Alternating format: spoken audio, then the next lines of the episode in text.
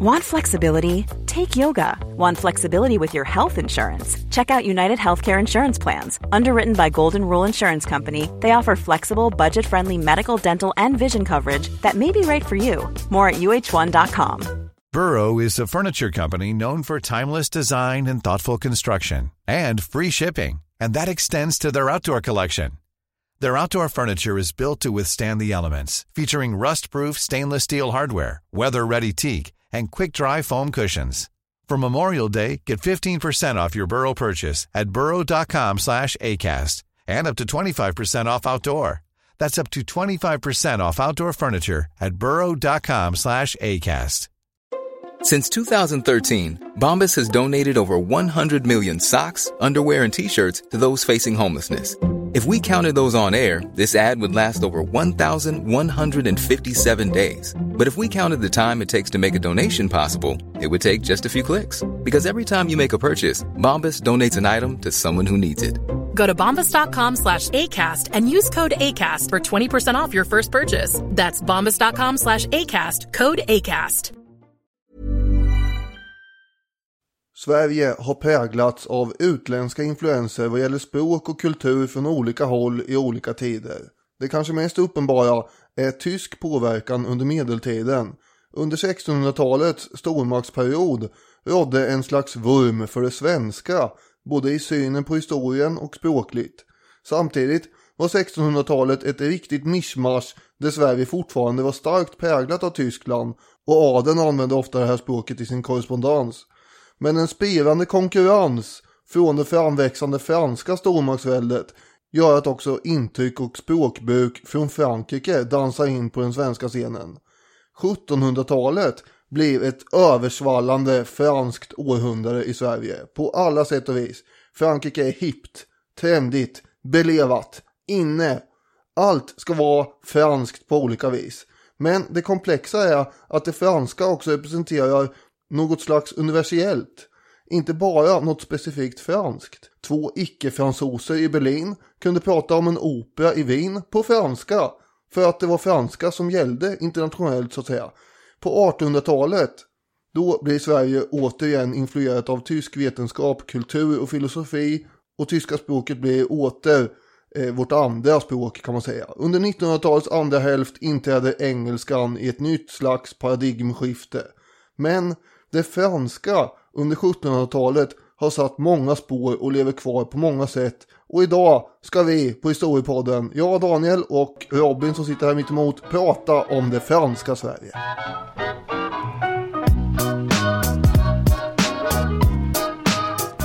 Ni är varmt välkomna till ännu ett avsnitt av Historiepodden.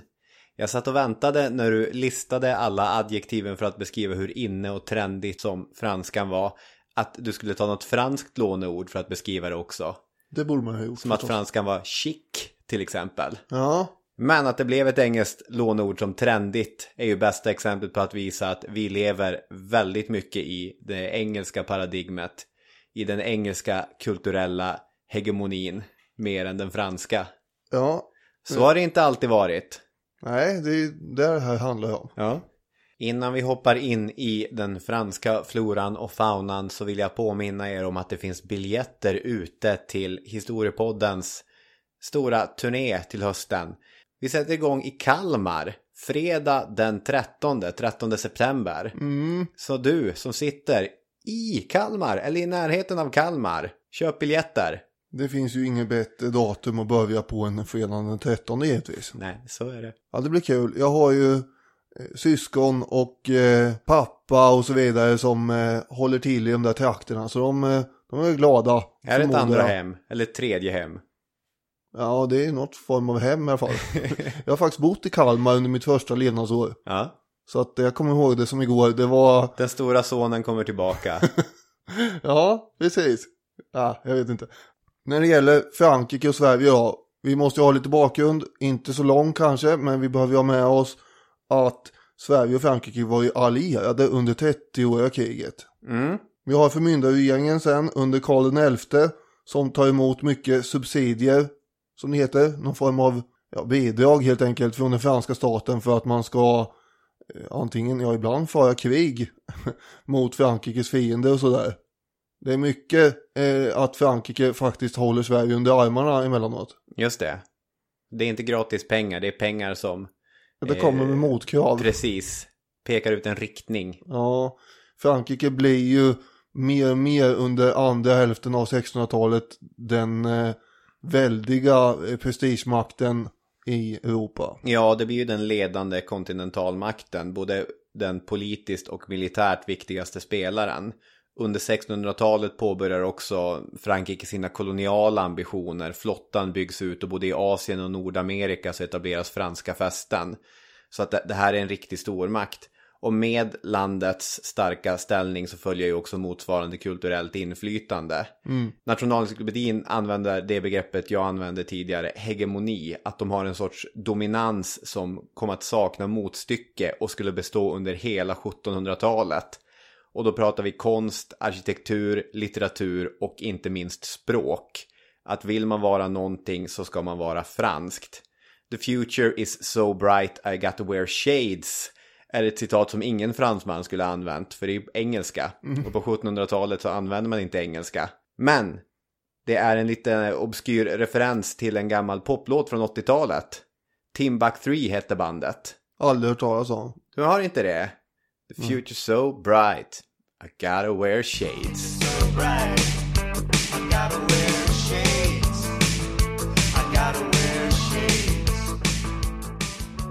Mm-hmm.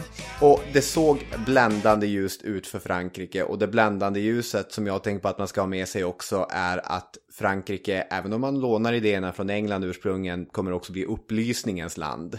Ja, jag har en liten vepa om det också här sen. Bra, då kanske vi håller krutet lite torrt där. Jag tänkte bara ta två korta eh, statistiska uppgifter för att slå fast den här franska eh, dominans eller inflytandet. Det är att Rousseau, hans bok Julie, Eh, den hinner tryckas i nästan 70 upplagor på mindre än 40 år. Mm. Från 1761. Då har man ganska högt utgivningstempo, många som vill läsa.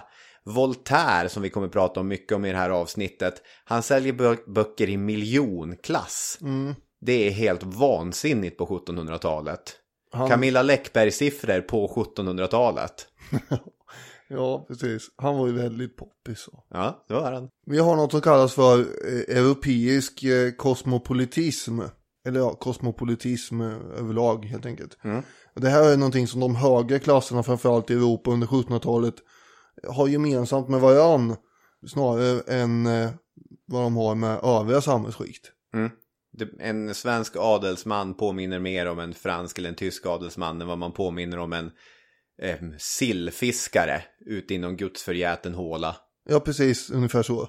Charlotta Wolf har ju skrivit en bok som heter Vänskap och makt. Mm. Och hon pratar om eh, gränsöverskridande världsåskådning och livsstil. Eh, och eh, det här är det då som förenar de överstånden med varann. Mm. Och eh, så använder man ju det här begreppet kosmopolitism Eh, redan under 1700-talet. Och det mm. kommer från grekiskans eh, världsmedborgare ju. Mm. Och det är både ett ideal och ett kulturellt uttryck kan man säga. Det blir ju också som en form av vana i umgänget med varandra. Att man framförallt då till exempel pratar franska. Ja. Hon skriver så här. Kosmopolitisk praktik eller praktisk kosmopolitism kan åter beskrivas som en gränsöverskridande men inte alltid gränslös umgängeskultur som manifesteras i resor korrespondens och umgänge över politiska eller sociala gränser och som icke uteslutande kulturell universalism eller pluralism med mångdubbla kontraktuella lojaliteter som följd. Ja, det, är ja, lite... det säger ganska... Den är ju...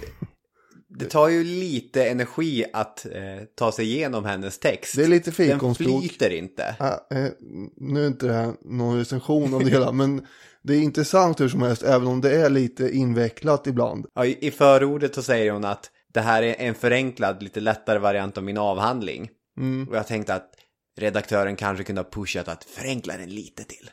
Ja, jo. Det är hur som helst en eh, förfinad och belevad umgängeskultur under 1700-talet som också innehåller då begreppet la sociabilitet, mm. umgänge. Kort och gott kan man säga så här för att översätta hennes citat här då. Mm. Eh, det gäller att resa runt över kontinenten och skriva brev på allehanda språk till olika brevvänner någonstans långt borta. Och det här leder då också till en eh, form av utveckling där lojaliteter uppstår med andra system och människor än just det svenska till exempel. Mm. Och det är bland annat på det sättet den är eh, gränsöverskridande. Ja, och sen har vi en eh, filosofisk kosmopolitism i det här med och det är ju upplysningen då. Som den oftast förknippas med. Och då skriver Wolf så här.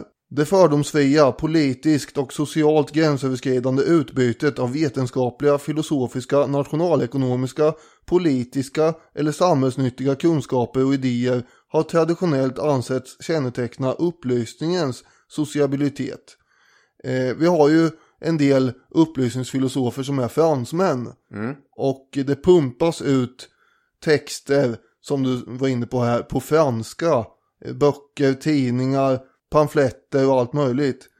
Och eh, då kommer ju upplysningen förknippas mycket med Frankrike. Det är i Frankrike som upplysningen når, når sin stilistiska och sin mest radikala punkt. För det är väl ursprungligen tankar som bättre hör hemma i England. I England där du inte hade en enväldig kung och i England där avståndet mellan borgerskapet och adeln inte var lika avgrundsdjupt eller lika långt som det var i Frankrike. Där var det lättare att börja verka fram den typen av idéer. Men när de tog sig över den engelska kanalen då hände det någonting. Människor som Rousseau, människor som Voltaire, men Montesquieu, Diderot som sammanställer encyklopedin. De lyckas göra någonting annat med det här. Dels för att de är så förbannat skickliga skribenter. Voltaire till exempel var ju ingen nydanande tänkare. De flesta av hans idéer har han ju tagit från andra håll. Men som han förpackar dem och som han skriver om dem och som han renodlar dem så blir han en av sin tids absoluta giganter. Ja, han betraktar sig som ett geni helt enkelt. Även om man inte ens håller med honom om det han säger så man kan inte kritisera hans genialitet, Nej, tycker många. Frankrike är ju förebilden och man kommer att se det som en slags modell och efterlikna kan man säga. Det är ju den civilisation i världen som har nått längst är uppfattningen runt omkring, bland annat i Sverige. Och då uppstår också ett ganska konstigt begrepp egentligen, nämligen fransk kosmopolitism. Som det låter ju som en Ja, motsägelse. det är paradoxalt det här. Eh, För att hur kan något vara kosmopolitiskt och ändå vara förknippat med en nationalitet? Ja, det kan man ju undra. Men eh, det är ju egentligen ett slags universellt kulturellt fenomen som gäller över hela Europa. Och, eh, men det är ju det att eftersom det så tungt präglas av det franska språket så blir det lätt att förväxla med just Frankrike. Gunnar von Proschwitz Ja, har skrivit i boken Solen och Nordstjärnan. Som eh, är en jättetjock bok. Som eh, Nordiska museet är väl som utgett va? Ja, de hade någon stor utställning på 90-talet om just Mm. franska och svenska relationer. Så att det här är den boken som var en sorts eh, tillhörande guide till den utställningen och det projektet. Den var så stor så att den inte fick plats på hyllan i biblioteket när jag skulle gå och låna den. Nej, Utan den hade en egen hylla typ. Eller en hylla för stora böcker. ja, nej, jag har ju cyklat med den i ryggsäcken eh, hit till, eh, till din hemmastudio. Och det är... Vad tungt kän- det. Ja, en liten arbetsskada som har uppstått. Det är som en sån här tapetbok man får med sig hem från Flyggersfärg. Ja, eh, von Proschwitz har ju skrivit i eh, andra böcker också. Vad skrattar du åt nu här? Nej, ingenting. Von Proschwitz, eh, det, vilket inte är ett så franskklingande namn. Nej. Han är romanist. Det är hans titel. Gammal romanistprofessor. Mm. Vet du vad en romanist är? Det är väl förmodligen någon som eh, har att göra med romanska språk. Snyggt. Ja. Fem poäng till Daniel Hermansson. Till exempel franskan. Ja, tack, tack, tack. Mm. Han har också skrivit mycket om Tessin, Carl Gustav, CG, som vi återkommer till med. Mm. Men nu tänkte jag dra ett citat eh, av Prosovic när det gäller kosmopolitism här. 1700-talet är kosmopolitismens sekel och Frankrike är den nya idéernas smältdegel. Idéer som sprids över hela Europa. Man återfinner dem såväl i Sankt Petersburg som i Potsdam, eller i London, i Wien som i Stockholm. Paris och Versailles drar blickarna till sig. Paris är Europas salong och anger tonen. Europa söker efterlikna Frankrike, följer dess mode, ger dess konstnärer arbete, tillägnar sig dessa nya idéer och samtidigt de ord som definierar dem. Det här är ju bra för en stat som, eh, som vill få lite dragkraft av att nu är vårt språk och vår kultur inne här. Så är det. Och då är det den franska staten förstås som kommer utnyttja den här vurmen i Europa rent maktpolitiskt. Mm. Eh, För det här paradigmet får lite, lite egna fötter kan man säga. Och eh, mycket sker utan att Frankrikes regering lyfter ett finger för att påverka den här utvecklingen. Ja. Men det är fullt möjligt för en svensk politiker, eh, kanske troligast ifrån Mösspartiet då, eftersom de är antifranska i sina politiska uppfattningar. Just det, nu pratar vi då om den svenska frihetstiden och de två rivaliserande partierna, mössarna och hattarna. Just det. Och eh, en mössa kan ju då samtidigt prata franska, konsumera fransk kultur och resa till Paris och sådär. Även fast den är emot det Frankrikes regering håller på med. Ungefär som man kanske idag kan tänka sig någon anti-amerikansk människa. Alltså man har anti-amerikanska politiska värderingar men ändå pratar man engelska, kan engelska och eh, håller på med Facebook och kollar på amerikanska Hollywoodfilmer, äter McDonalds-burgare och allt möjligt. Samtidigt som man då är emot allt USA gör. Just det. Den här eh, kulturella kosmopolitismen präglar ju framförallt adeln ändå. Det är de som har råd att resa och det är de som lär sig språk och sådär. Men i teorin och ibland i praktiken så går ju den här sociabiliteten över ståndsgränserna också. Den svenska adeln som håller på att resa till Frankrike på nästan ren rutin, de, de tar ju med sig en massa tjänstefolk också. Eh, Det är adelspersoner som eh, tar med sig sina kockar och ibland skickar de sina privata kockar till eh, Frankrike för att de ska lära sig upp. Från Fersen till exempel, Axel von Fersen den äldre, man kanske ska säga vad man menar. han, eh, han lät ju skicka sin kock på utbildning hos Paris främsta pastejbagare. Wow. För han tänkte nu måste jag ha franska pastejer här. Ja, så är det ju. Ska man vara någon vill man ju ha franska pastejer. Ja, och det är anden adeln som åker till Frankrike också. Det är handelsmän, studenter, lärlingar av olika slag, hantverkare och konstnärer och, och sådär. Så man måste inte vara superadlig egentligen. Men det är ju särskilt för ämbetsmän och militärer från aristokratin då som det gäller att vara väldigt berest och ha, ha känsla för smak och klassisk litterär kunskap och sånt där. Ja, jag kopplar det här till yrket diplomat mer än något annat yrke. Att franskan som ett just lingua franca, vilket är ett uttryck som ironiskt nog inte kommer från franskan, men att diplomater pratade franska, de var stöpt i den här franska kulturen. I diplomatkretsar i Europa så var man nästan helt genom frankifierad. Mm. Frankofierad kanske, jag vet inte vad man ska kalla det. Ja, det låter väl rimligt. Fran- frankofilisk. Snyggt.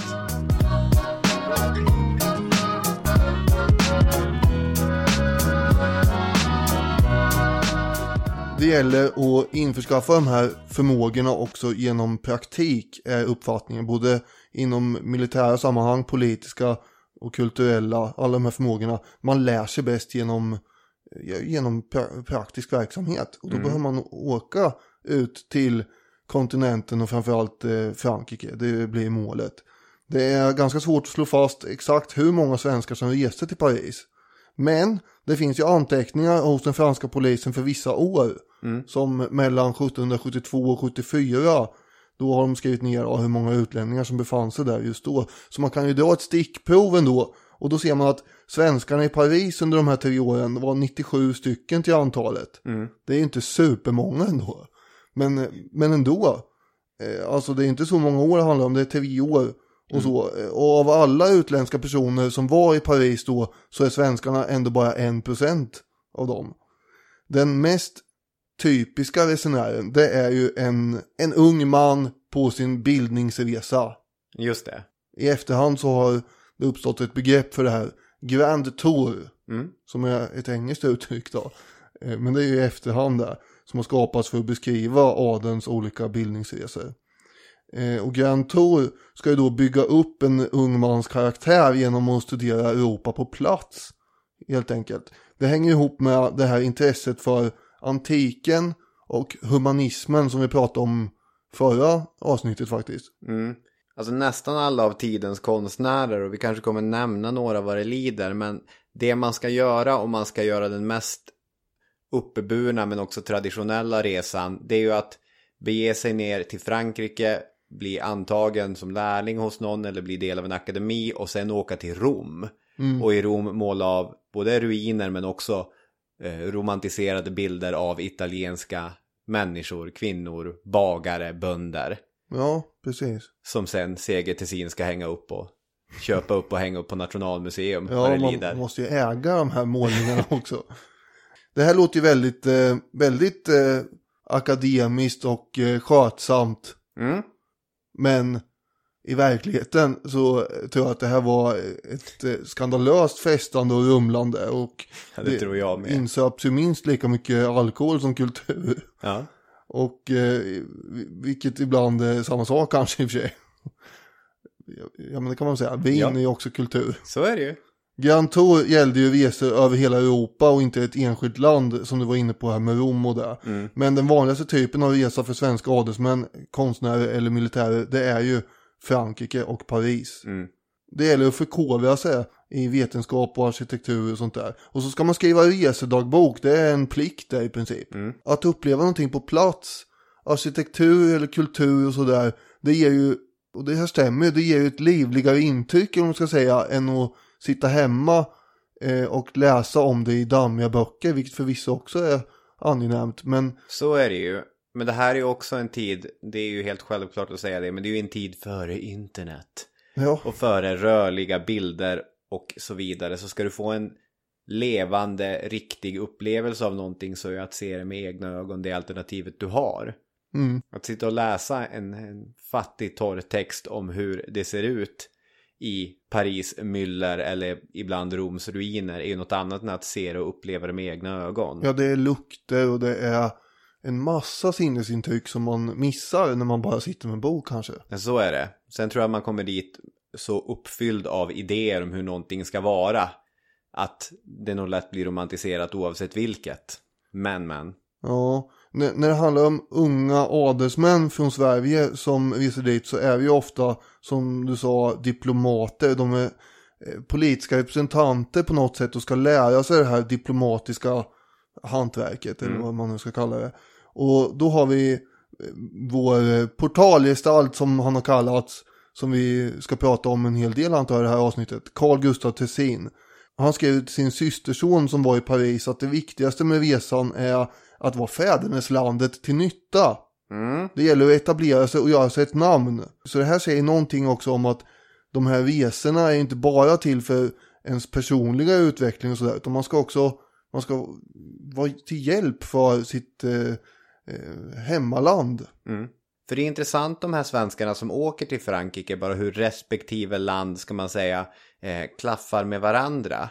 I ett av våra gamla avsnitt om drottning Kristina kommer jag ihåg hur vi beskrev att det hovliv som drottningen hade ärvt från äldre generationer Vasa liknade mer ett gammalt tyskt regemente än en kulturens högborg. Och att hon var den första som började ta tag i det här och, och förfina eller civilisera det svenska eh, slottslivet och, och adeln runt omkring det. Och ett av de klassiska exemplen på just svensk-franska relationer är ju att det är den svenska drottningen som eh, hade det franska geniet René Descartes som lärare. Mm. Frusen och sjuk gick han omkring och hostade på tre kronor. Sveriges enda bidrag till världsfilosofin var att vi dödade René Descartes. Det är väl fjärde gången. Skojade alltid. Leif Wirén. Och jag säger det alltid varje gång jag kommer in på René Descartes och att han Mm. var i Sverige. Så är det, det är ett gammalt skämt som jag hörde när jag var gymnasieelev och som jag alltid traderar vidare. Då Mm. kan man tänka, vad är det vi brukar säga till våra elever som kommer leva i deras minnen långt efter vi har dött bort? Kan du fundera på? Ja, det vet jag inte om jag vill fundera på. Det kan ju vara vad som helst. Kristinas Jag har pappa. svårt att tro att det är något akademiskt jag har sagt. Det är snarare något, något helt annat konstigt säkert. Daniel Hermansson brukade alltid prata om klappträn. Ja, det är väl mer det. Kristinas pappa, lejonet från Norden, Gustav II Adolf, hade skjutit in Sverige i resten av Europas medvetande. Stormaktstid. Men det var ett Sverige vars existens vilade på politisk och militär makt. Knappast på någonting så kontinentalt som kultur. Det skulle jag inte säga. Nej. Och som du brukar vara inne på att förändringen som sker efter att Karl XII har stupat där i en skyttegrav i Norge. Den är radikal och den är drastisk och den är snabb. När Karl XII och dennes karoliner dog i Ukraina och i Norge så är det ett annat Sverige kanske man ska kalla det som reinkarneras. Och reinkarnation tillhör den religiösa sfären men den svenska på nyttfödelsen den står med benen stadigt i kultur och inte minst i vetenskap. Ett ganska kul exempel på den här förändringen finns att hitta i Sten Högnäs fina lilla bok Idéernas historia. 111 sidor in i boken, den kanske är 200 sidor allt som allt, hittar vi den första lilla underrubriken om Sverige. Och då skriver han Så här långt har Sverige knappt nämnts i vår framställning. Förklaringen är enkel. Före 1700-talet gjordes i Sverige egentligen inte några insatser på vetenskapens och lärdomens område som fick internationell betydelse. Visst kunde vi ha nämnt en 1300-talsgestalt som heliga Birgitta. Möjligen kunde också bröderna Olaus och Johannes Magnus ha förtjänat en plats. Men det är svårt att i den äldre historien hitta lärda svenskar med internationell berömmelse. Det var istället under 1700-talet, i synnerhet under frihetstiden, som Sverige trädde fram på Europas vetenskapliga scen. På ett par områden framstod Sverige till och med som en ledande nation. Och vad detta beror på är en medveten satsning från staten på till exempel vetenskap, men även ett nyttotänkande, inte minst gällande ekonomi, som hjälpte oss att på kort tid vända på skutan. Högnäs kallar det för en typ av en, en anda av utilism som finns i Sverige. Så under den tiden som vi framförallt har att förhålla oss till i det här avsnittet finns i Frankrike de ledande filosoferna, författare och flera av de ledande vetenskapsmännen. Men i Sverige finns också människor som Celsius, som Linné. Till det här har vi författare och debattörer som Olof von Dalin eller Hedvig Charlotta Nordelt Flykt. Det är två stycken länder som kan ha lite utbyte av varandra. Vilket ett 100 eller 200 år äldre Sverige inte hade på samma sätt haft möjlighet till. Vad är utilism? Nyttotänkande.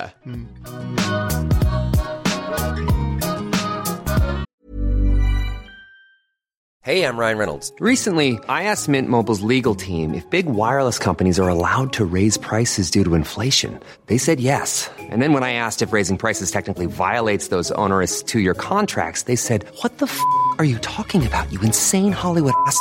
F- So to recap, we're cutting the price of Mint Unlimited from $30 a month to just $15 a month. Give it a try at mintmobile.com slash switch. $45 upfront for three months plus taxes and fees. Promo rate for new customers for limited time. Unlimited more than 40 gigabytes per month. Slows. Full terms at mintmobile.com.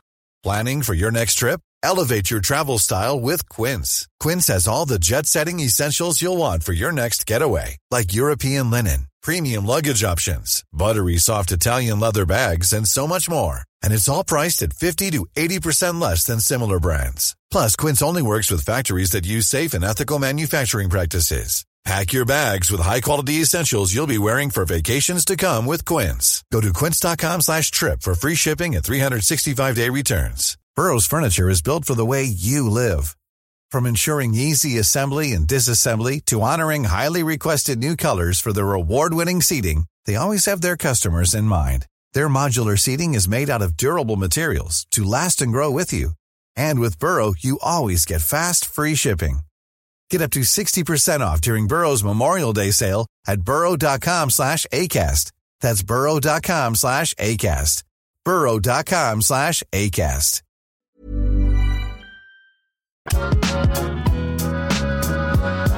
De flesta svenskar som reste till eller befann sig i Frankrike det var ju unga militärer ändå. Av olika rang och börd. Mm. Och eh, Frankrike anses ju eh, inte bara i kulturella sammanhang utan också i, eh, krigskonsten vara det land som har nått längst. Och därför så, så vill man åka dit och lära sig Mm. hur de tänker och gör. Och den här idén den råder åtminstone fram till sjuårskrigets slut på 1760-talet när de åker på enorma förluster både i Nordamerika och Indien. Mm. Då är det, inte, då är det något som skaver. Är de så bra egentligen? Eh, men eh, innan dess, då är det mycket att åka till Frankrike och eh, tjänstgöra rent militärt. Och som vi sa förut så har ju Sverige sedan 1600-talet haft nära militära och politiska kopplingar med Frankrike. Det var ju en allierad Eh, och eh, nästan som en satellitstat i vissas ögon tror jag. Åtminstone sedan 1680-talet så uppstod ju det här mönstret att alla som ville bli något inom det militära behövde åka till franska krigshögskolor och eh, skriva in sig där vid något förband och, och tjänstgöra. Man har ju försökt räkna ut här hur många svenskar som har utbildat sig och tjänstgjort som militärt befäl i Frankrike. Och det är runt ett tusental, fler än tusen personer. Och en del ganska kort period och andra lång period och sådär. För, eh, för en mindre förmögen adel så blev den här tjänstgöringen i Frankrike någon form av motsvarighet till den här Grand Tour som en, en eh, rik ung ädling kunde göra. Eh, Nu fick man åtminstone åka dit och bli lite fänrik eller något ett tag. Ja, sova i ett regemente. Ja, och så fort Sverige hamnar i krig, då släpper de här ofta i regel allt de håller i och så åker de hem till Sverige för att tjänstgöra i den svenska armén. Och det var ju inte jättesällan som Sverige hamnade i krig, så det blev lite hattigt där kanske. Ja. Många av dem avancerade till att bli franska överstar, en del blev ju marskalkar också i franska regementen och sådär. Det är ungefär motsvarande generalmajor i Sverige. Mm.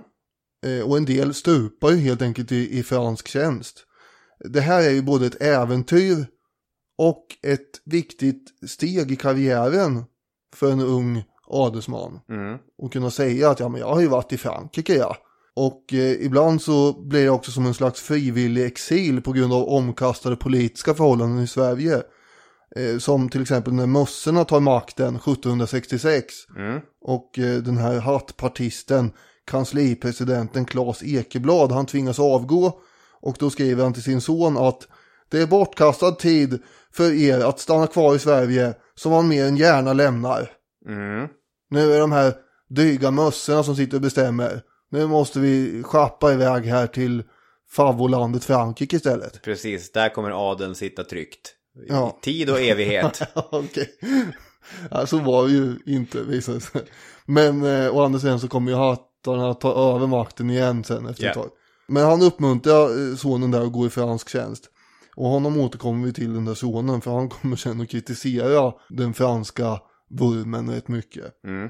En viktig konsekvens av att eh, det är så här många militärer som ända sedan 1600-talet har utbildats i Frankrike är förstås att de plockar upp de här franska sätten att vara, seder och bruk och sådär. Mm. Och i det mycket militariserade Sverige så är det ju då så att höga officerare har ju hög prestige och när de kommer hem och, och håller på med något franskt då är det många som vill imitera det ju. Mm. Och det är väl lite grann så här man kan säga att populariseringen av det franska i Sverige börjar. Mm. Att eh, höga generaler går runt och pratar franska och, och håller på och fransosiserar sig. Ja, verkligen. Alltså det är ju en generalisering, men det är också någonting som det finns väldigt mycket sanning i. Att det franska inflytandet på svenskan kommer uppifrån och sipprar ner. Det är en trickle down effekt om du så vill. Ja. Eh, Medan det, det gamla lågtyska inflytandet från medeltiden som på ett sätt hade varit betydligt mer massivt. Men att det kom på egentligen alla samhällsplan samtidigt. Och med det faktum att tyskan också är närmare svenskan än vad franskan är. Jo, ja, det är ju samma eh, språkstam också. Precis. Och pågick under längre tid. Om man ska mäta det statistiskt hade ett större inflytande. Men man märker bara hur språk och kultur kan angripa en värld, ett värddjur från olika håll. Ett värddjur. Sverige är värddjuret då. Jajamän. Vi har ju Royal Sudois. Just det, vad är det då? Uttalar jag rätt? Det är vi helt fel personer att säga. Mm. Hur dåliga vi är på franskt uttal är ju ett exempel på att det franska inflytandet har ebbat ut lite grann med tiden. Ja, så kanske man kan säga. Det var ganska ovanligt att eh, svenskar lät sig värvas som meniga soldater. Det var mest schweizare och tyskar som höll på med sånt egentligen. Mm. Men det finns ett franskt regemente då som heter Royal Sudois. Mm. Och det här stammar ju då från ett regemente som bestod av svenska soldater. Eller åtminstone från Sverige. Eller, ja, åtminstone från en svensk provins. och det är eh, det svenska Pommern då. Och det var under ett krig under slutet på 1600-talet där Karl XI hade låtit trupper från svenska Pommern gå i holländsk tjänst. Och sen hade det här regementet då blivit tillfångatagen av eh, Ludvig XIVs eh, eh, arméer. Och det var ungefär 500 av eh, soldaterna i det här regementet som överlevde och tillfångatogs. De var ju förmodligen till stor del då tyska pomrare. Men Pommern var ju då svenskt. Så därför betraktar man dem ju som svenskar. Och de blir då stommen i ett nytt franskt regemente. Som från 1694 också får en svensk chef. Eh, Det är då greven Erik Sparre som, som tar över det. Och sen eh, är det en eh, person som heter Per Apelgren som blir regementschef också. Och det är under den här Apelgren som det här regementet upphöjs till kungligt livregemente åt den franske kungen. Och det är i ett brev från 1740 som eh, kungen Ludvig XV bestämmer att det här regementet det ska ledas av svenska officerare. Och man kan säga att regementets ledarskap i princip går i arv hos eh, en förfranskad gren av släkten Sparre. Så de, de ärver det här. Bara, ja, nu är det min tur, jag har en Sparre, så tar jag över det här. Och sådär. Men den sista översten för Royal Sudrois, det är ju ingen mindre än Axel von Fersen den yngre. Mm. Eh, Och han tillsammans med ett 30-tal svenska officerare deltar faktiskt i det amerikanska frihetskriget mot britterna då. Eh, Sen upplöses då regementet 1791 av eh, revolutionära skäl kan man säga. Och de flesta officerare med adlig bakgrund tyckte ju då att det var ganska obehagligt att vara kvar i Frankrike överhuvudtaget. Mm, de schappa. Ja.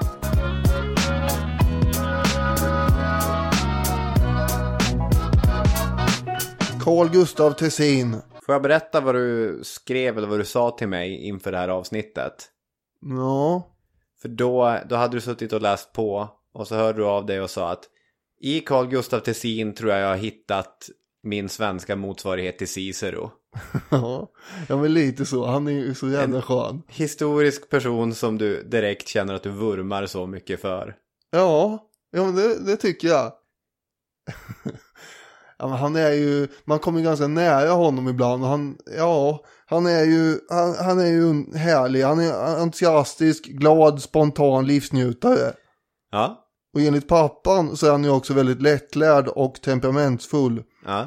Eh, pappan, vem är det då? Eh, jo, det är ingen mindre än Nicodemus eh, Tessin. Han som eh, helt enkelt har eh, konstruerat eller varit arkitekt för det nuvarande svenska slottet ju.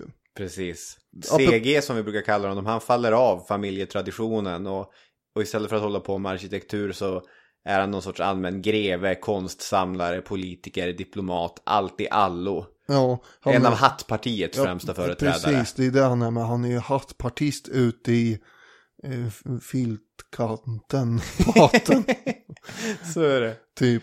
Eh, det är också eh, förstås Tessin som har lobbat för idén att Royal Sudrois ska bli ett livregemente åt den franska kungen. Han har suttit och skickat brev fram och tillbaka till svenska kungen och till franska kungen och till slut får han igenom det här och bara hurra! haha, nu är minsann ett livregemente åt eh, Ludvig den femtonde. Ja, just det.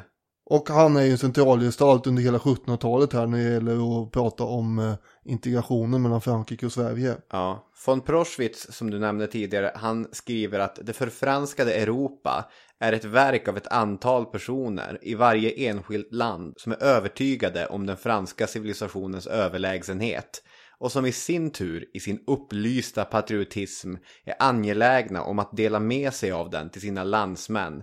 Portalfiguren i Sverige i denna franskvänliga rörelse är Carl Gustaf Tessin. Mm.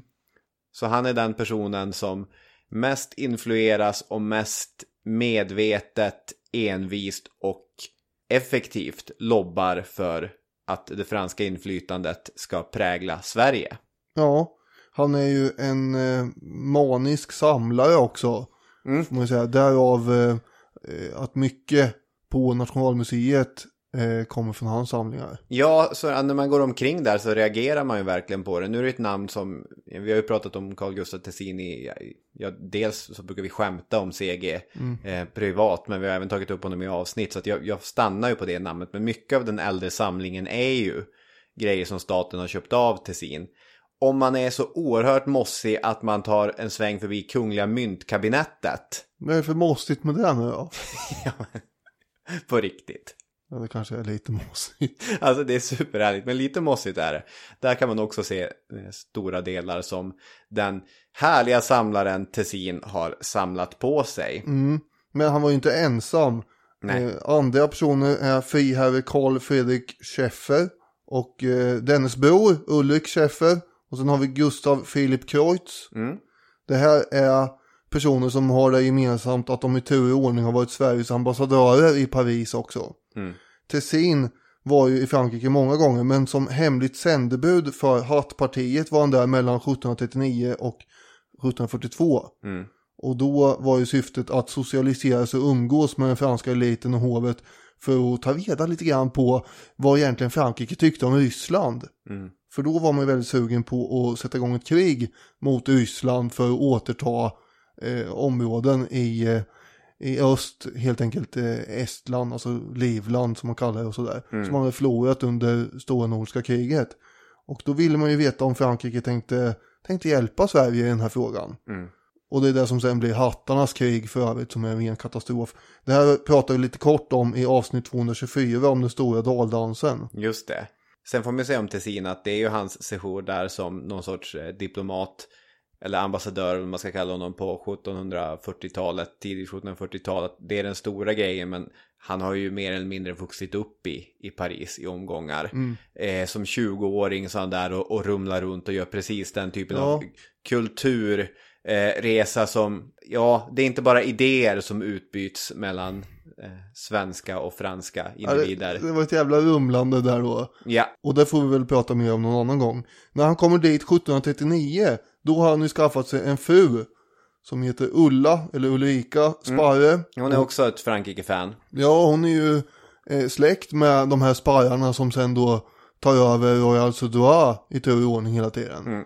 Eh, och eh, förutom att han åker dit med Ulla, vilket gör att han måste hålla sig lite i, i styr, han är äldre också än han var där i 20-årsåldern, så åker han ju dit med sitt tjänstefolk, men också taxen Per och papegojan Jakob. Så är det. Ja. Hela, hela gänget ska med. Ja, och till sin högra hand här är ju Carl Fredrik Schäffer. Och Schäffer blir ju själv sen ambassadör. Och hur franskvänlig Schäffer var, det framgår ju av en, eh, en fransk kardinal som har beskrivit hans reaktioner när Schäffer fick veta att han skulle ersättas och komma hem igen 1752. Då skriver kardinalen så här. Hans vänliga sätt, hans artighet, hans stora esprit med dess behag har förskaffat honom en mängd vänner. Han har omfattande kunskaper, talar väl och skriver på vårt språk utomordentligt väl och korrektare än flertalet fransmän. Han känner stor smärta över att behöva lämna Frankrike. Man kan inte tala med honom om det utan att han faller i gråt. Han saknas allmänt därför att han förtjänar det. Så den här Schäffer, han var ju, han var ju en, en skör själ tydligen. Ja. Han ville inte lämna Frankrike egentligen. Nej. Under Tessins period i Paris och även efter så är det ju Tessin som är spindeln i nätet för ett stort nätverk av politiska aktörer. Och där är ju Schäffer med och så är det den här Claes Ekeblad och tillsammans med en klick andra högt uppsatta hattar så kontrollerar ju de den svenska beskickningen i Paris kan man säga. Mm. Charlotta Wolff hon skriver så här. Genom att Hattpartiets män även kontrollerade överintendentämbetet och andra kulturella institutioner såsom Vetenskapsakademin påverkade dessa politiska kontakter även mottagandet av den franska kulturen i Sverige. Just det. Så de kunde, de styrde mycket de här. Ja, ja, de har ganska stor makt, det får man säga. Sen om Tessin och gänget, men kanske framförallt om Carl Gustav Tessin, det får ju flikas in också att han är ju oerhört skicklig, alltså han är en stor stilist, han skriver på väldigt fin franska. Eh, enligt von Proschwitz, när franska historiker hittar brev från Tessin så tappar de hatten. Vilket språk! Vilken klarsynt prosa som vi ser här på pappret. Tappar både och, och hattar. Ja, precis. Sväljer cigaretten. Jag har skrivit så här att Tessin är en intressant person för att den är helt över sina öron förälskad i Frankrike. I den franska konstnärliga akademin ser han Gud tala genom penslarna. I det franska språket hör han änglarna viska. Och i Paris ser han det myller som är framtiden. Men han är också konservativ. Han är patriot i någon mening. Och han är ganska moralistisk. Eller, han är aristokratisk konservativ. Det är trots allt en hatt som sitter på huvudet, inte en mössa. Eller det är snarare i fransk stil en peruk. Han gillar den franska idén och den franska kulturen, men det börjar också finnas inslag i den som är lite svår att svälja. Mm. Jo, han är en av de här som eh, sätter igång och satsar på det svenska språket också, ironiskt nog. Mm. För det är ju en annan sak, det kanske vi pratade om i vårt språkhistoriska avsnitt. Mm, det tror jag. Att man gör medvetna politiska satsningar på svenskan också. Att det fanns en överhängande risk för att blanda bort korten här, vilken stat man egentligen var mest lojal till. Det visar den ryske greven Orliks memorandum till den franska utrikesministern. Det går så långt att eh, en rad personer i Sverige eh, påstås vara värda och belönas av den franska kungen. Och det gäller att upprätthålla den franska regeringens intresse i Sverige med hjälp av de här belöningarna. Det här är ju ren korruption vi pratar om i princip. Och eh, den här korruptionslistan innebär att 50 000 livre per år ska fördelas på cirka 20 personer. Och eh, alla personer på den här listan kunde ju hamna i sekreta utskottet, vilket alltså är de som bestämmer i Sverige. Och då är det bra om de har lön lite grann ifrån Frankrike, för då kommer de att ta beslut som inte missgynnar Frankrike. Eh, mössorna i sin tur, de fick ju faktiskt eh, då pensioner och lite betalt ifrån England istället. Så att det finns ju eh, inslag av korruption från andra håll med förstås. Eh, Det råder viss oklarhet mellan ämbetsmannens offentliga roll och hans privata roll i eh, 1700-talets Sverige. Så det är inte så att det är helt uppenbart för alla inblandade att det är korruption det handlar om här. Nej, Det är flytande definitioner ja, kan man säga. verkligen. Och det här möjliggör ju då mutor och annat.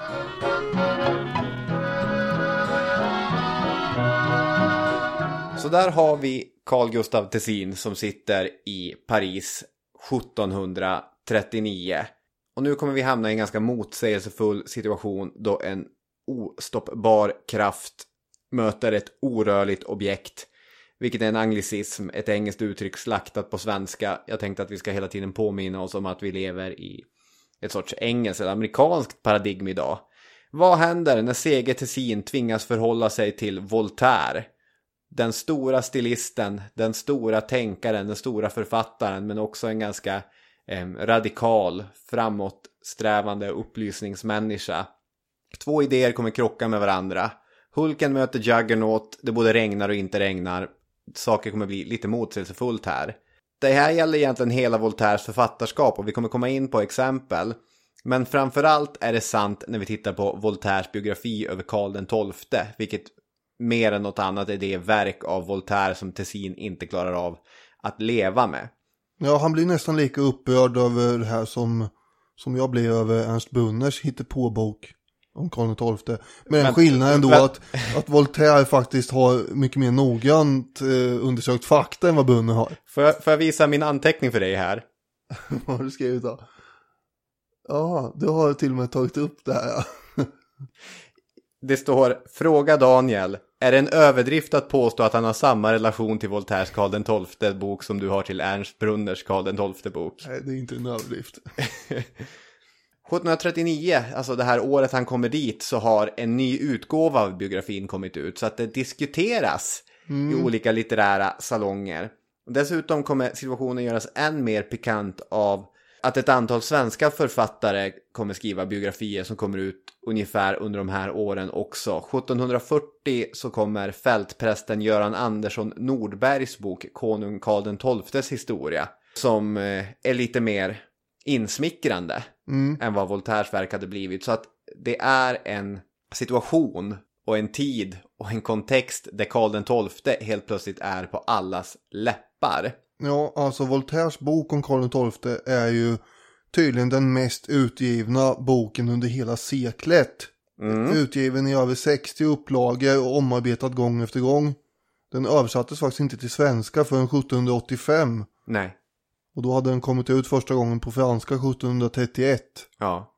Men de flesta som hade intresse för att läsa den läste den nog på ursprungsspråket. Ja, så är vi förstås. Det är lite grann som när en framstående engelskspråkig författare släpper en ny bok. De som ska vara riktigt creddy läser den ju på engelska såklart. Jo, jo. Och så sen sitter man och säger att det är inte riktigt samma sak att läsa Joyce Carol Oates på svenska. Nej. Det, det händer någonting i översättningen. Carl Gustav Tessin är ett fan av Karl XII. Han har ju sin idealbild klar och det har ju många andra svenskar med på den här tiden. Citat, en hjälte vars hjältedater går vida längre än heroism. Begåvad med en hovsam, rättvis och vänlig karaktär. Det handlar alltså inte bara om heroism utan det går vida längre än så. Hans regeringstid var en vävnad av händelser som nödvändigtvis förr eller senare måste slå ner honom. Låt oss alltså glömma det oförnuftiga i hans inmarsch i Rysslands ödemarker och hans inskränkande på den rätt som Gud förbehållit att kasta över ända kungatroner. Och låt oss bara tänka på hans oövervinnerliga mod som räddade honom från att krossas tio år tidigare. Låt oss beundra hans måttlighet, hans vänlighet och hans andra dygder. Nu landade han i och för sig i modet där igen, som man skulle se bortom. Men just det. Men det fanns mycket att beundra med Karl den XII. Och eh, därmed så blev han ju då häftigt fördömande av Voltaires bok. Han fattar ju nästan eld bara Voltaire nämns. Ja. Han är jätteirriterad på honom.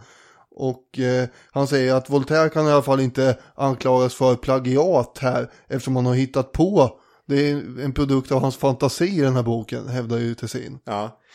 det är så, alla de här citaten är underbara. Alltså, då ska man komma ihåg att Voltaire har ju ändå intervjuat folk i Karls närhet, kungens närhet. Ja. Och eh, han har skickat ut enkäter och allt möjligt för att ta in så mycket material som möjligt.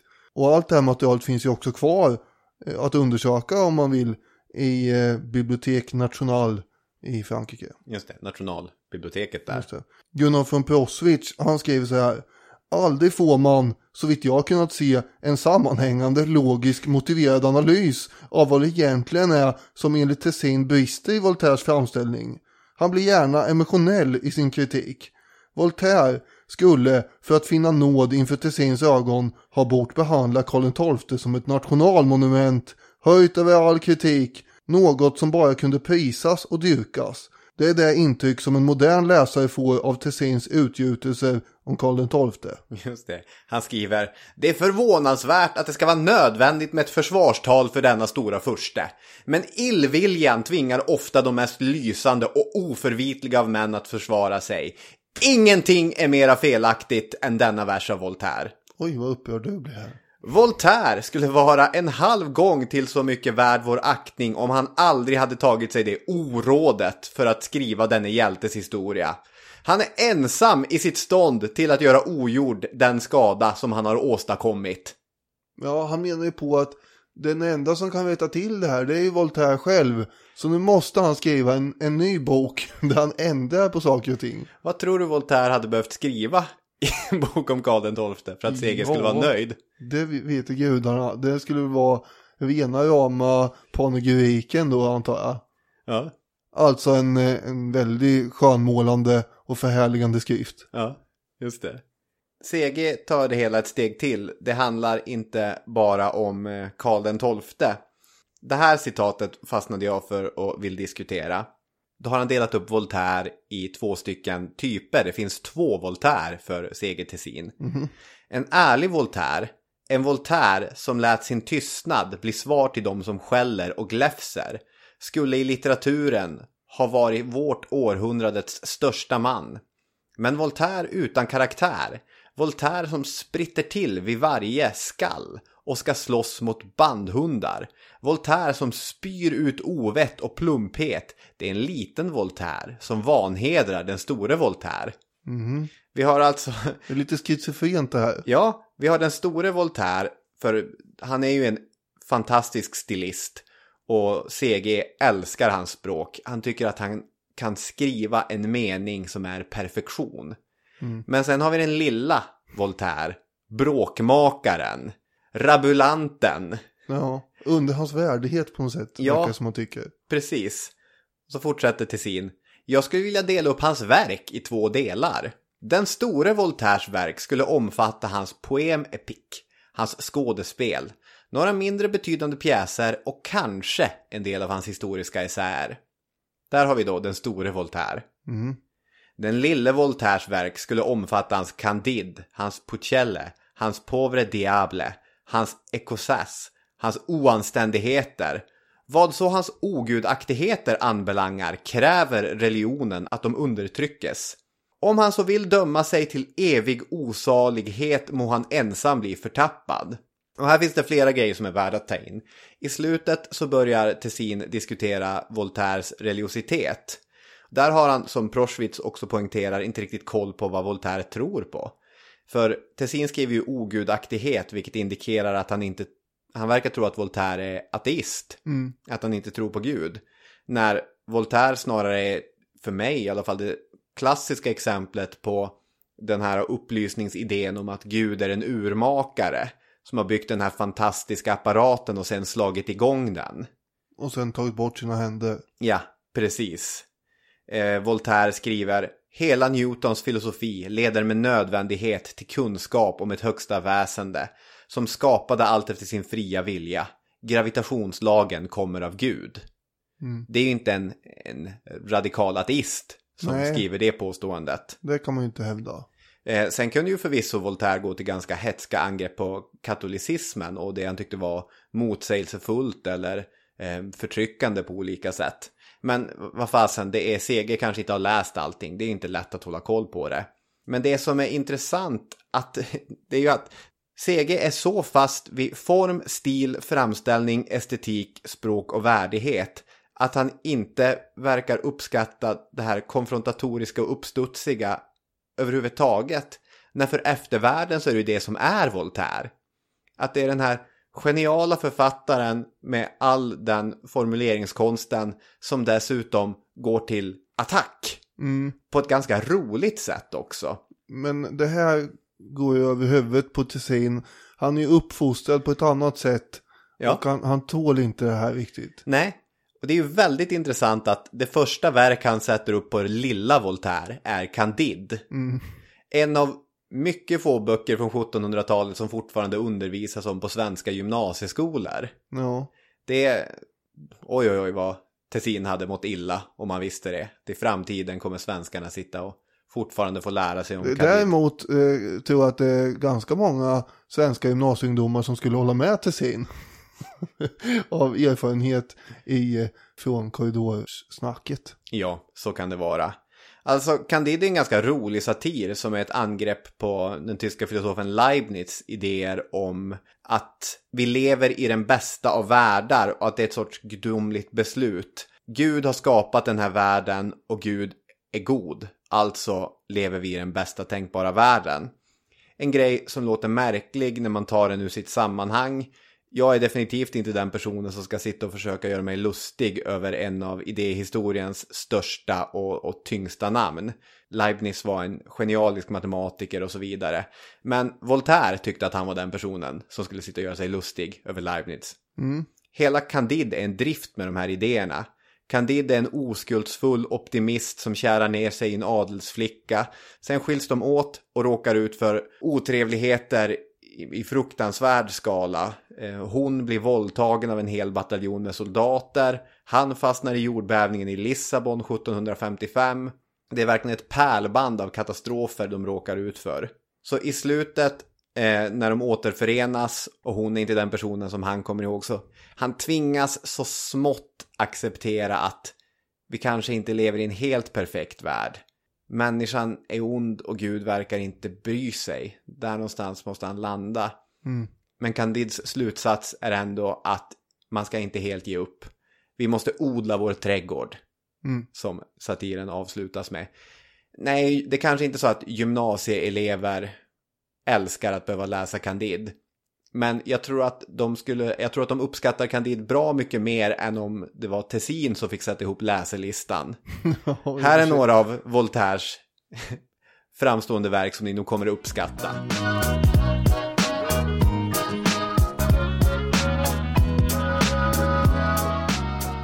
Vid de svenska konstakademierna i Sverige så kom det ju franska konstnärer dit och jobbade som lärare. Och eh, de befäster ju då den här kulturella kopplingen mellan Sverige och Frankrike ännu mer. Och eh, de här svenska konstnärsstudenterna, de fortsätter ju sen helt enkelt sina studier i Paris efter utbildningen i Stockholm. Och då är de beväpnade med franska lärares introduktionsbrev när de kommer dit. Och så får man fortsätta där nere då. Och då har vi några exempel på sådana, nämligen Gustav Lundberg som är den första svenska målare som gör karriär i Paris. Han är 17 år när han börjar lära sig den här målerikonsten och han är 22 år när han kommer till Paris 1719 och han visar sig vara en stjärna på att göra pastellporträtt helt enkelt. Och eh, beställningarna haglar in och han målar av de flesta vid hovet i Versailles. Kungafamiljen är uppdragsgivare och sådär. Lundberg blir invald i Franska konstakademin. Det är fint. Det är fint. Vem har sett till att han kommer in där då tro? Ja. Ja, det är CG förstås som har lobbat för det. Lundberg blir ju kvar i Paris i nästan 25 år innan han kommer hem till Sverige igen. Rik som en knös är han då. Och hyllad av hela den franskvurmande svenska eliten vid ankomsten. Han blir 91 år gammal. Mm. Det är, det är något där. Sen kommer det ännu mer eh, konstnärer till Paris från Sverige då. Och eh, Lundberg är ju den som har fått ett genombrott där nere och eh, så att säga, vad ska man, man kan jämföra med, oh, eh, jag kollar på den här eh, Hockeyns historia i veckan.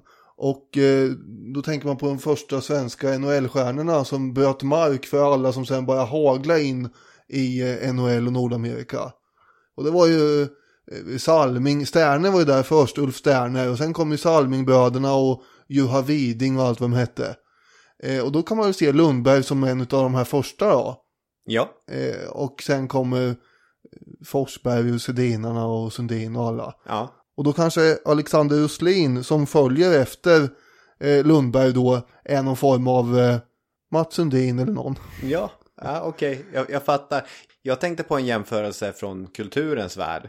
Att de här svenskarna som lyckas breaka i Paris, de är ungefär som Ludvig Göransson. Eh, Den här svenska kompositören som vann Oscar för musiken till Black Panther. Att när man får åka till Hollywood och dessutom erövra Hollywood, vinna Oscars och få sitta och, och producera de här största, bästa, dyraste filmerna med de största Hollywoodstjärnorna. Då har man klättrat så högt upp på den kulturella trappan som man kan ta sig. Ja, så, så är det ju. Roslin i alla fall. Han är född i Malmö och har utbildat sig till konstnärsmålare i Stockholm, eh, i Tyskland och Italien och sen hamnar han ju då i Paris på 1750-talet.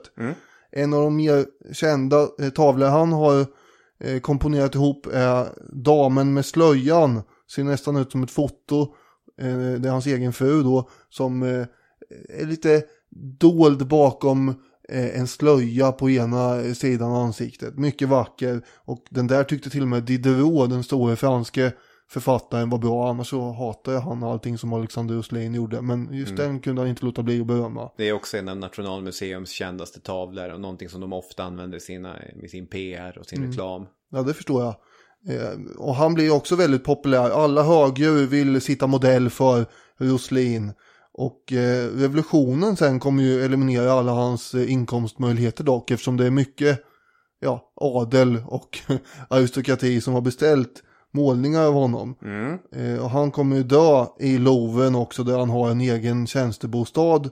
Och eh, tämligen rik är han ju med vid det här laget. En annan framgångsrik svensk konstnär i Paris är Peter Adolf Hall som var elev till Lundberg.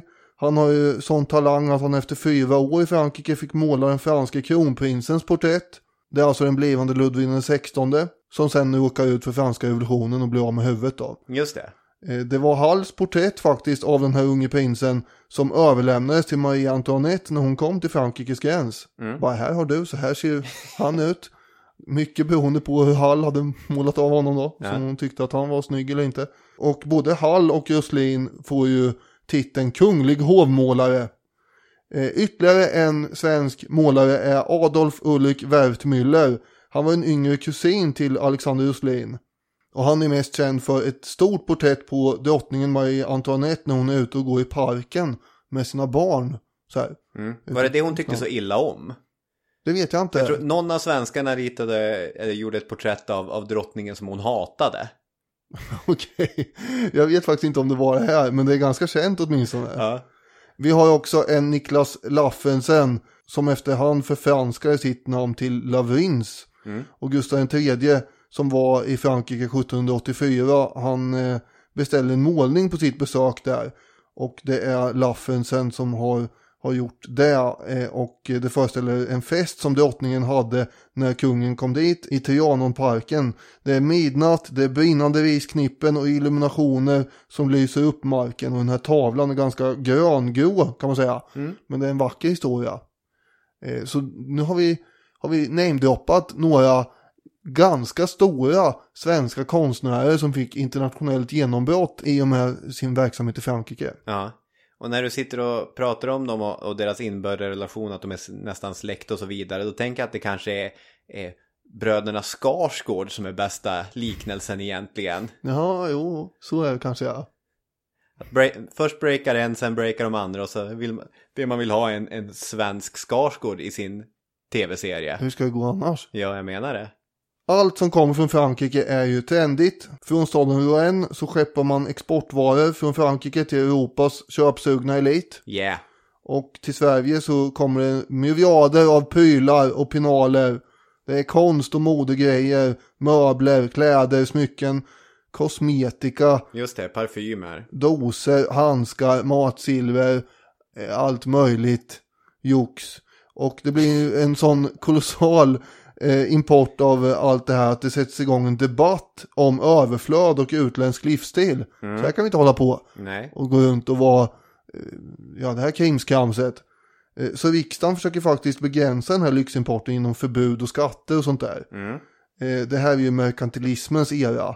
En ekonomisk teori som går ut på att man helst inte ska importera så mycket. Nej. Eh, Problemet är ju att den svenska eliten vill importera de här grejerna. Och hur går det då? Ja? Jo, hör och häpna, de här förbuden gör det nästan ännu mer attraktivt att äga varor eftersom de blir mer exklusiva då.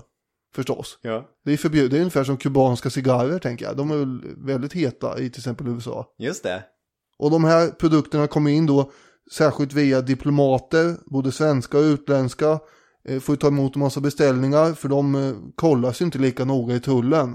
Charlotta Wolf skriver så här. När Claes Ekeblad våren 1744 beredde sig att åka hem efter två år på diplomatiskt uppdrag i Frankrike överöstes han av beställningar och sina vänner. Hovmarskalken friherre Fredrik von Friesendorf bad honom köpa broderade dam och herrmanschetter, silkesstrumpor, spets, rakblad och 50-60 alnarband.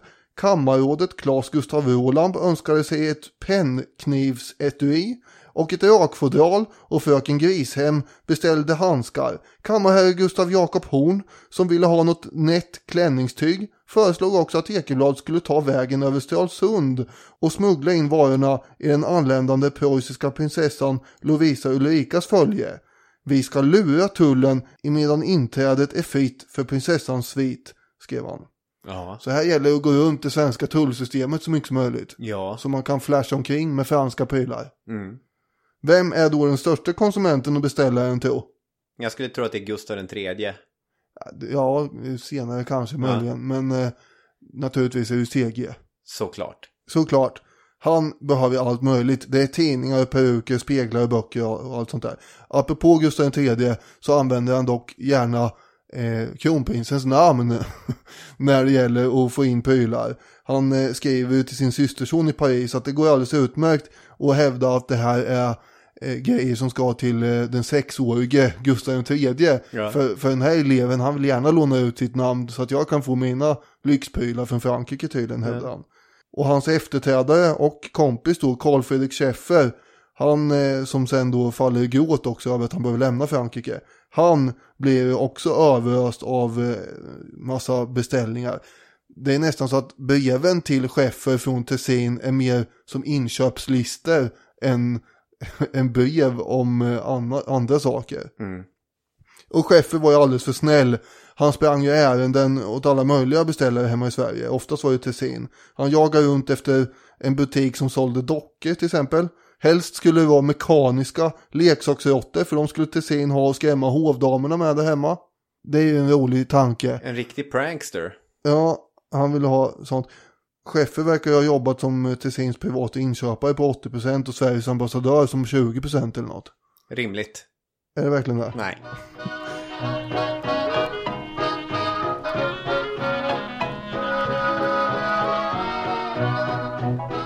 Språkundervisningen i Sverige är ju som en slags eh, karaktärsformande uppfostran. Under andra hälften av 1700-talet så är det ganska ovanligt att den svenska högadeln skriver brev på svenska eller tyska till varann. Just det. Utan det är ju franska som är dominerande då. Ja, det är ju, här är ett tydligt exempel på hur kulturellt dominant Frankrike har blivit då. föräldrar pratar ju med sina barn på franska också. Mm. Och sinsemellan så kanske de pratar i eh, vardagliga sammanhang på svenska förstås. Men inte helt utan gallicismer som det kallas. Mm. Det blir som en slags franska.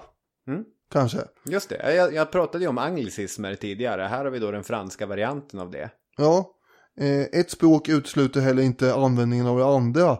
Rika familjer hyr in franskfödda barnskötare och lärare för att de ska undervisas inte bara i språket utan också eh, undervisas eh, i andra ämnen på franska och så. Mm. För flickor och små barn så var det väldigt eh, eh, eftertraktat att ha franska guvernanter. Det var inte särskilt svårt heller att få tag på fransk litteratur i Sverige under 1700-talet. Särskilt inte i slutet på seklet. Nej, just det. Eh, många boklådor eller så innehöll ju förstås eh, fransk litteratur och de privata biblioteken fylldes ju med, med franska böcker. Mm. Om man skulle läsa en, eh, en klassiker som egentligen var skriven av en engelsman så läste man det ju på franska. Mm. Det nämnde ju du innan också att eh, förmodligen läste man ju Voltaire på franska och inte på svenska så det spelar ingen roll att det inte översattes till svenska. Nej, just det. Angående franskans inträde i det här svenska språket så fanns det då kritik mot detta eh, efterhand. Mm. Olof von Dalin var en av de som reagerade. Han tyckte att det här var modeimperialism Mm. och att Stockholm höll på att bli ett litet Paris Mm. och var ju upprörd över detta. Det är den gryende patriotismen eh, och svenskheten här. Det var hela den här grejen med, vad heter de, sprätthökarna där. Ja, precis. De här eh, unga militärerna ibland och adelsmännen som kom och liksom var alldeles för frankofila. Just det. Under den eh, sista tredjedelen av 1700-talet så börjar de här resorna som har pågått hela tiden att ifrågasättas och kritiseras i vissa kretsar. Bland annat så eh, det vissa adelspersoner som själva åker iväg som också blir kritiska emot det här eh, erbarmliga, ständiga franska sättet att vara. Ja. Och man börjar undra om det här verkligen är bästa sättet att hjälpa eh, landet Sverige att tillbringa all sin tid i ett annat land. Och eh, de här franska sederna och livsstilen som infördes i Sverige, vad har det för påverkan på moralen egentligen? Ja, vad har det för påverkan på moralen? Det kan man undra. Eh, Charlotta Wolff hon skrev så här. Det var en allmän uppfattning att man i Paris övade sig i fåfänga, ägnade sig åt vidlyftigt leverne, slösade pengar på stundsaker och i nöjeshuset glömde bort resans egentliga syfte, som var att studera och lära sig nyttigheter. Alla de här prylarna, idéerna och manierna som eh, man tog hem till Frankrike, de går ofta under begreppet frivoliteter. Just det. Det är en, ah, det är en sån där frivolitet igen som de håller på med här. Ja. Som kommer hem och tror att de är något. Det är eh, betraktas som värdelösa, onyttiga och oseriösa småsaker. Mm. Eh, det är en frivolitet kan man säga. Just det. Och de här resorna börjar då förknippas med en slags lättsamhet. De är bara lössläppta där nere ändå.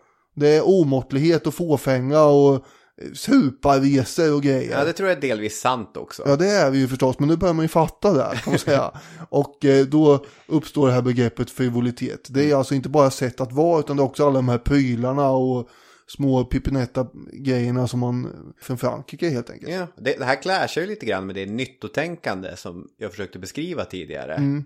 Frivolitet är ju själva motsatsen till nyttotänkande. Ja, verkligen. Och slöseri och eh, skuldsättning, det är ju också ett tecken på dålig karaktär.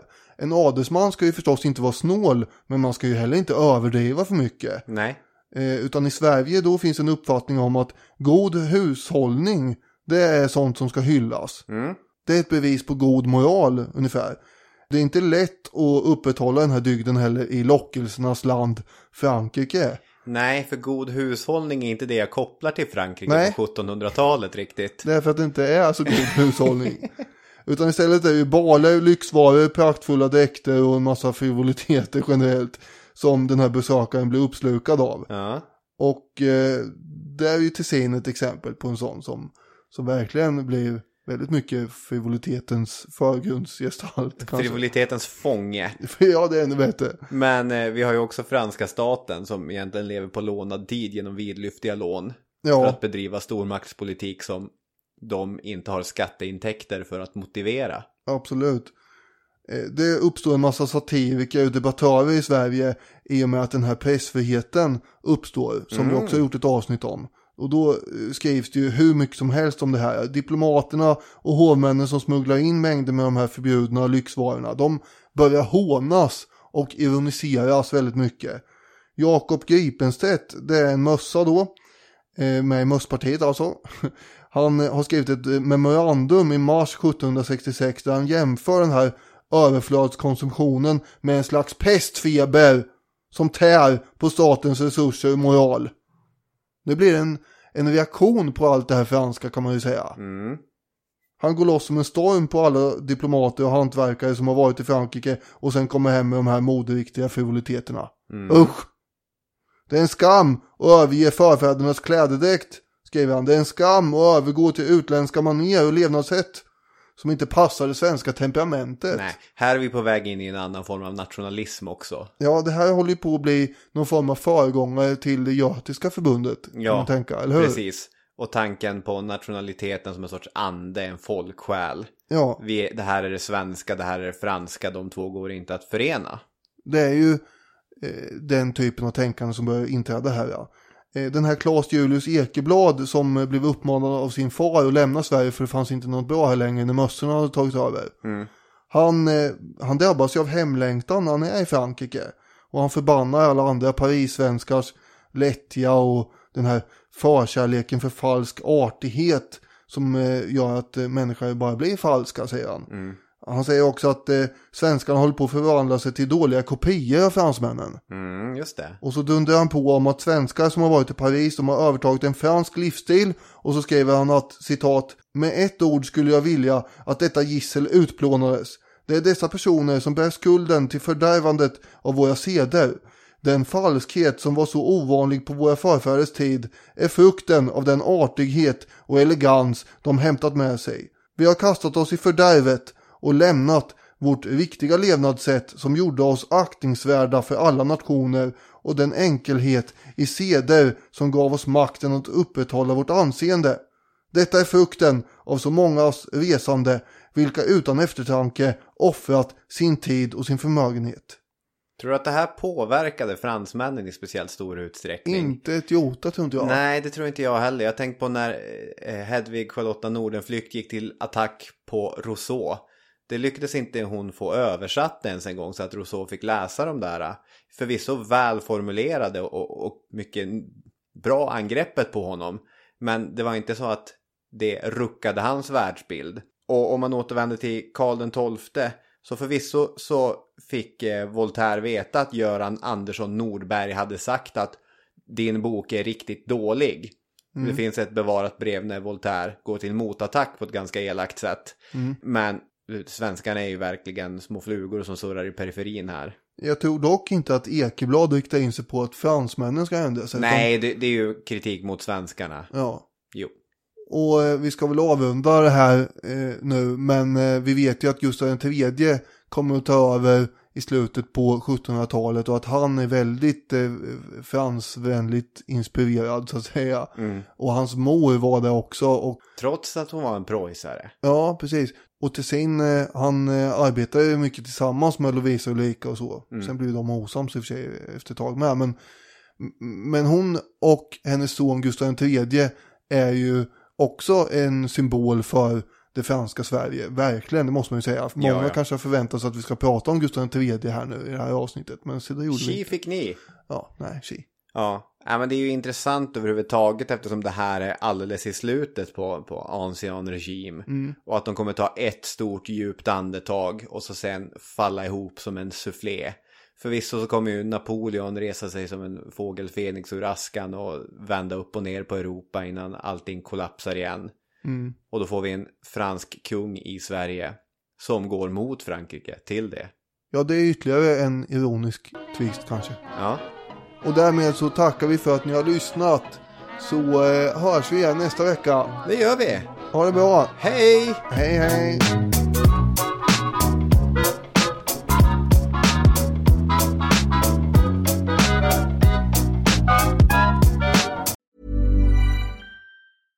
Want flexibility? Take yoga. Want flexibility with your health insurance? Check out United Healthcare Insurance Plans. Underwritten by Golden Rule Insurance Company, they offer flexible, budget friendly medical, dental, and vision coverage that may be right for you. More at uh1.com. Hey, it's Danny Pellegrino from Everything Iconic.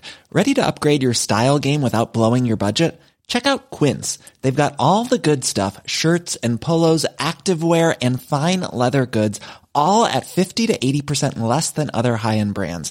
And the best part? They're all about safe, ethical, and responsible manufacturing.